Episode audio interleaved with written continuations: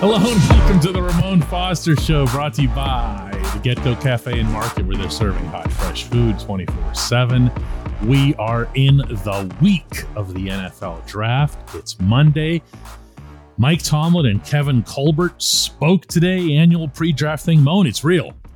It's finally here finally, Almost. man, all of the lists and mocks and projections and critiques and what's another adjective that we can use? Uh, Kipers, Kipers, Kipers, Kipers. And, and, and, and all of the expert analysts. Uh, yeah, your time is done. The week is here. Now, for the only one who who has a right, I think, at this point to proceed for all 365 days is Todd McShay. He he's the one that really stands out at That's this point. true. You know, that's true. I'll give you that. It's not gaslighting with him. It feels like it's it's the real deal. And anybody who gets the top seven picks in a row, including the trade that mm-hmm. was executed with the team that moved up, which he yep. did last year, Yep. Hats off, man. You you can have draft day 365, you know? He's earned that much, man. Uh, and I agree with you too. I do like McShay. He he he doesn't have much to sell when it comes down to, to, him doing his job. I'll give him that much credit. Everybody else, it seems to be just entertainment when it comes. No, he's not a hot this. taker. He's actually just doing the job. There's a difference, which is boring, right? right, right, right. Boring but I'll but it's accurate with actual information. Yeah, you know what I've always heard: when it becomes boring, that's that means you're doing it right. So that that in itself, especially when it comes down to the job or skill type of labor, that means you're doing it right, man. And uh, shout out to him for that. But everybody else, uh, it's it's, it's full time just antics at this point. DK. Yeah, it is. It is, and that'll only heighten as we get closer. Moan, it was so good to be over at Heinz Field just now. You told me and uh, to to be in a in a media room there with with Tomlin and Colbert and no masks. No, it was, yeah. just, it was just we were in the media lounge at Heinz Field, just like it was nothing, right? Like the old and, days, huh? Except for one thing. What? There was this genuine. What's the word I'm looking for here? Melancholy's too strong, but there's some emotion there. These guys know they're working for the last time and they'll together. And you could sense that like it, whenever we'd ask them stuff about the draft or procedures or i asked them about their center depth and stuff like that they mm-hmm. came back just like they normally would as soon as you asked something about this being kevin's last year you could see mm-hmm. both of them just kind of get a little like yeah. this yeah. And they talked about the relationship that they have. Uh, Mike Tomlin talked about how whenever they go on the road, they have a certain restaurant that they yep. pick when they're in Mobile or Indianapolis. Tell us about that because there's no way either of these two were, were going to elaborate on it. No, they they won't, man. And and this is the thing about coaches, coaches and just front office. It's, it's rare, I think, that you find a relationship that they have. Um, I know we throw that word family around, fam, or just the Steelers way around a lot, but it's it's true. Um, I, I, at the table, it'll be Coach Tomlin, it'll be Kev, it'll be Mr. Rooney. You know what I'm saying? And, and then of course, who uh, Coach Mitchell usually be around that table. It's it's the meeting of the minds, man.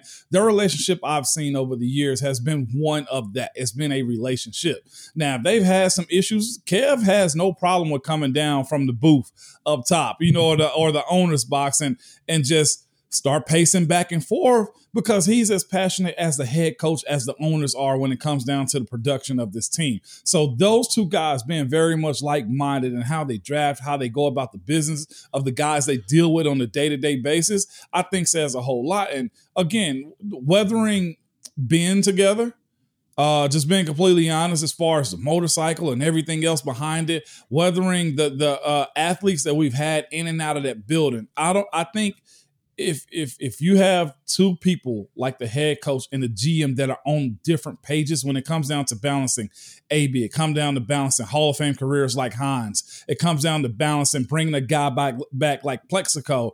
I think it goes uh, uh, uh, without saying that they trust one another probably more than any other tandem we've seen in this league. I don't know if there's many GM head coach uh, relationships that have been what Kev's and what Coach Tomlin was. So as far as them getting together on away games, they're they're like two peas in a pod almost. Like Kev, it wouldn't shock me had he tried to be a coach at some point, but I think he's just a better manager. And Coach Tomlin couldn't ask for a better, more passionate football guy. That's one thing Coach Tomlin loves is football guys, and that's what Kev is.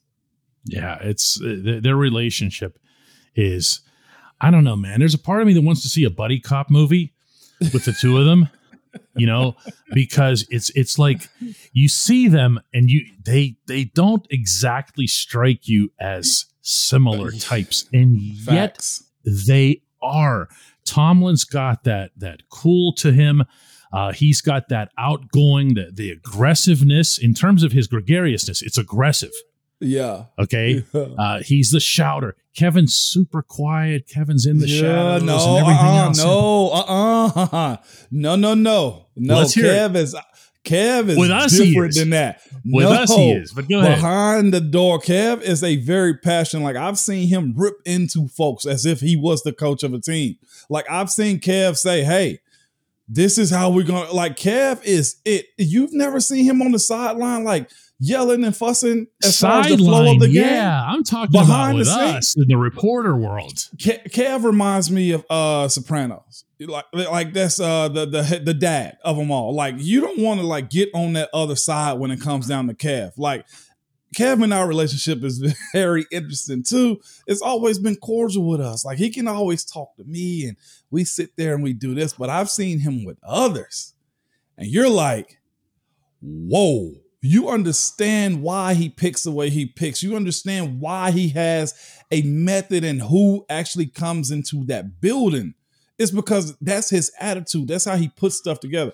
I'll, I'll say this too, and, and, and y'all hold me to it if I can't deliver. We'll have to have Kev on here and just have that conversation of how you went about it. Like that's one thing that I'm adamant about doing is getting him on Well, you'll be breaking new ground if you get him to divulge tearing into people, as I can't even picture. that's, that's because he's not with the foolishness. That's that's one thing that I've always said across the board from Mr. Rooney and Ambassador to Coach Tomlin to Kev is this. Don't mess with the flow of the actual game. Do everything that you're doing, but the times that guys have actually messed with the flow of the season of the game, I've seen for sure Coach T and Kev both be on the same page as far as their approach to it. Well, I, I just I, I can't get enough of the two of them and the dynamic that they have together. the one thing though that they have in common for sure in all settings is my God, are these football people? They are. I mean, I know that sounds like Captain Obvious stuff, but this is what they live, eat, sleep, and breathe, isn't it? It is. And you know what? Shockingly, a lot of franchises don't have that. You say it's normal for us, or it sounds like we're just, you know, broken records saying this. A lot of franchises don't have that because I've talked to others who say, yeah, we don't have it like that. Wow. When we come back, Ramon's going to reveal in advance, three days in advance, who the Steelers are taking with the first round pick. And it's going to be definitive. He totally knows this. Yes.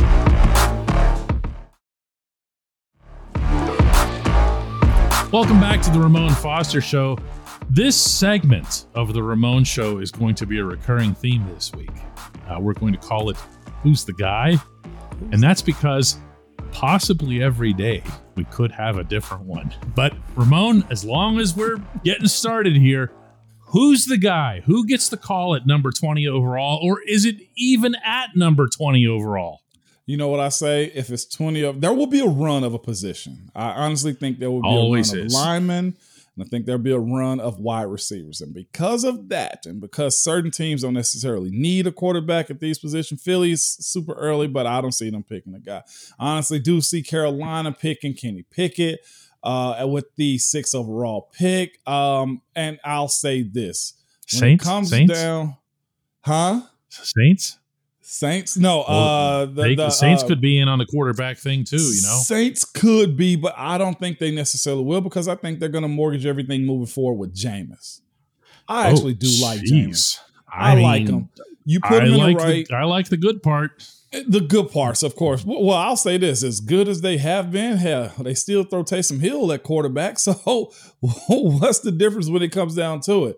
Uh, but the guy I have them picking is for sure Malik Willis. Um, if you were to ask me today who I feel confident about them getting from seeing the moves that they've made as far as hiring another quarterback coach to the fact that uh, even Matt Canada, you know, him pretty much saying he's got to get his offense in place. And now this is post Ben era. They're down a quarterback, man, Lord rest his soul, to uh, Dwayne Haskins. I'd say they go that approach. You give this guy who clearly needs some work, also time to develop.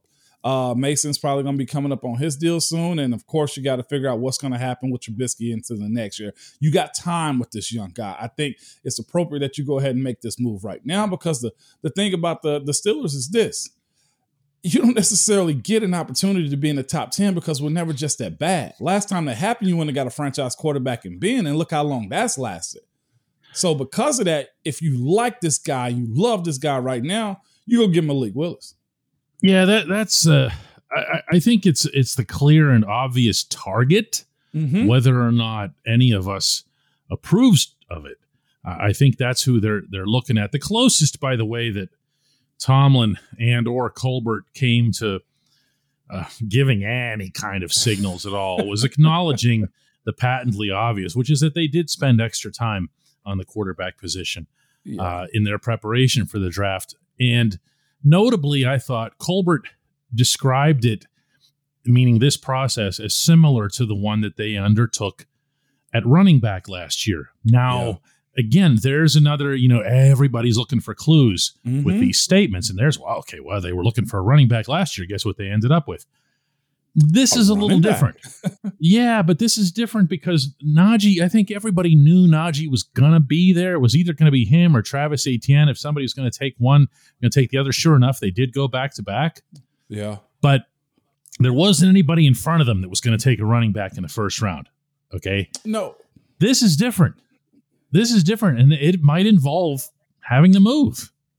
It, it, may, and, and maybe that's part of Kev's last stand too, as far as being the GM for this team. I just don't see him giving up too much because the guy behind him, whoever that's going to be, maybe B Hunt, maybe Omar Khan, maybe it's both of them together, maybe it's Louis Riddick you don't want to put them behind the eight ball when it comes down to them doing their job. So to mortgage so much away as as if you don't have to continue this franchise, this organization moving and staying above the line as far as competing, I can't see them just giving up that much when it comes down to trying to move a few spots to get a quarterback. Well, I, I don't know. I, I think they might have to. I mean, look, once you once you clear you know, once you clear the Panthers, you've got a really good chance of getting yeah. guy. The Saints, though, are at 16, and the Steelers are at 20. And if you get any kind of inclination, and, and you're mm-hmm. right, the, the Saints look like they're going to, they might not take a quarterback. But if you get any kind of inclination and this is your guy, and all you got to do is leapfrog up to you know where Philadelphia is yeah, or where that. where Minnesota is. What are you giving up? Is it? It's not going to be as much as you gave up for Devin Bush when you gave up a third and a fifth, right? That's that's that's very true, man. It's it's a matter of moving a few spots.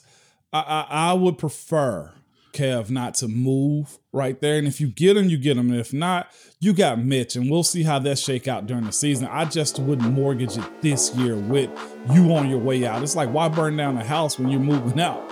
You know, I, I, I look towards the future and, and consistency of winning more than anything when it comes to us. Yeah, no question about that. When we come back, hey.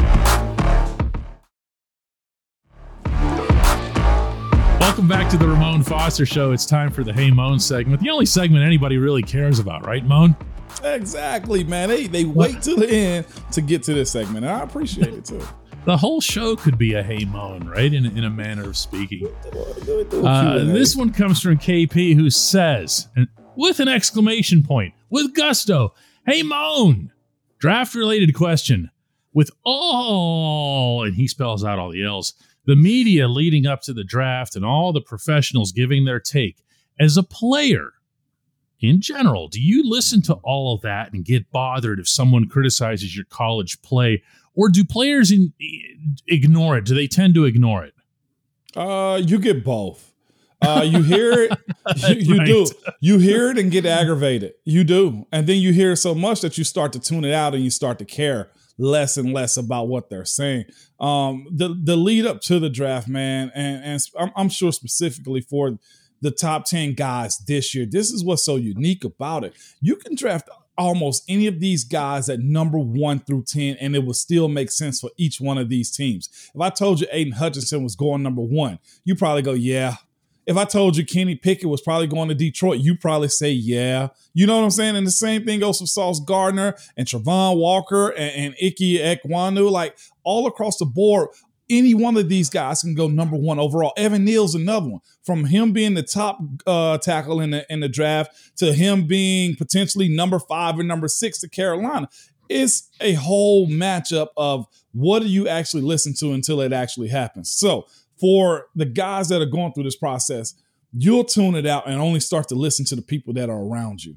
Um, and, and that's just the beauty of what this is. And I guess you can kind of say it's where part of your ego stroke starts to kind of heighten up a little bit too, because the people that you're going to listen to are the ones that that know you the closest and are going to tell you the best things you want to hear about yourself. Now, when it comes down to the critiquing and just uh, how you start to break down guys when it comes and to the draft, is is more or less what's actually real. And then you start to despise media a little bit because they'll say something that's so far off base. You're like, I can't listen to these guys. But at the same time, it ticks you off, pisses you off enough. You're like, screw this. I can't wait to prove them wrong. You know? So there's a combination. Yeah.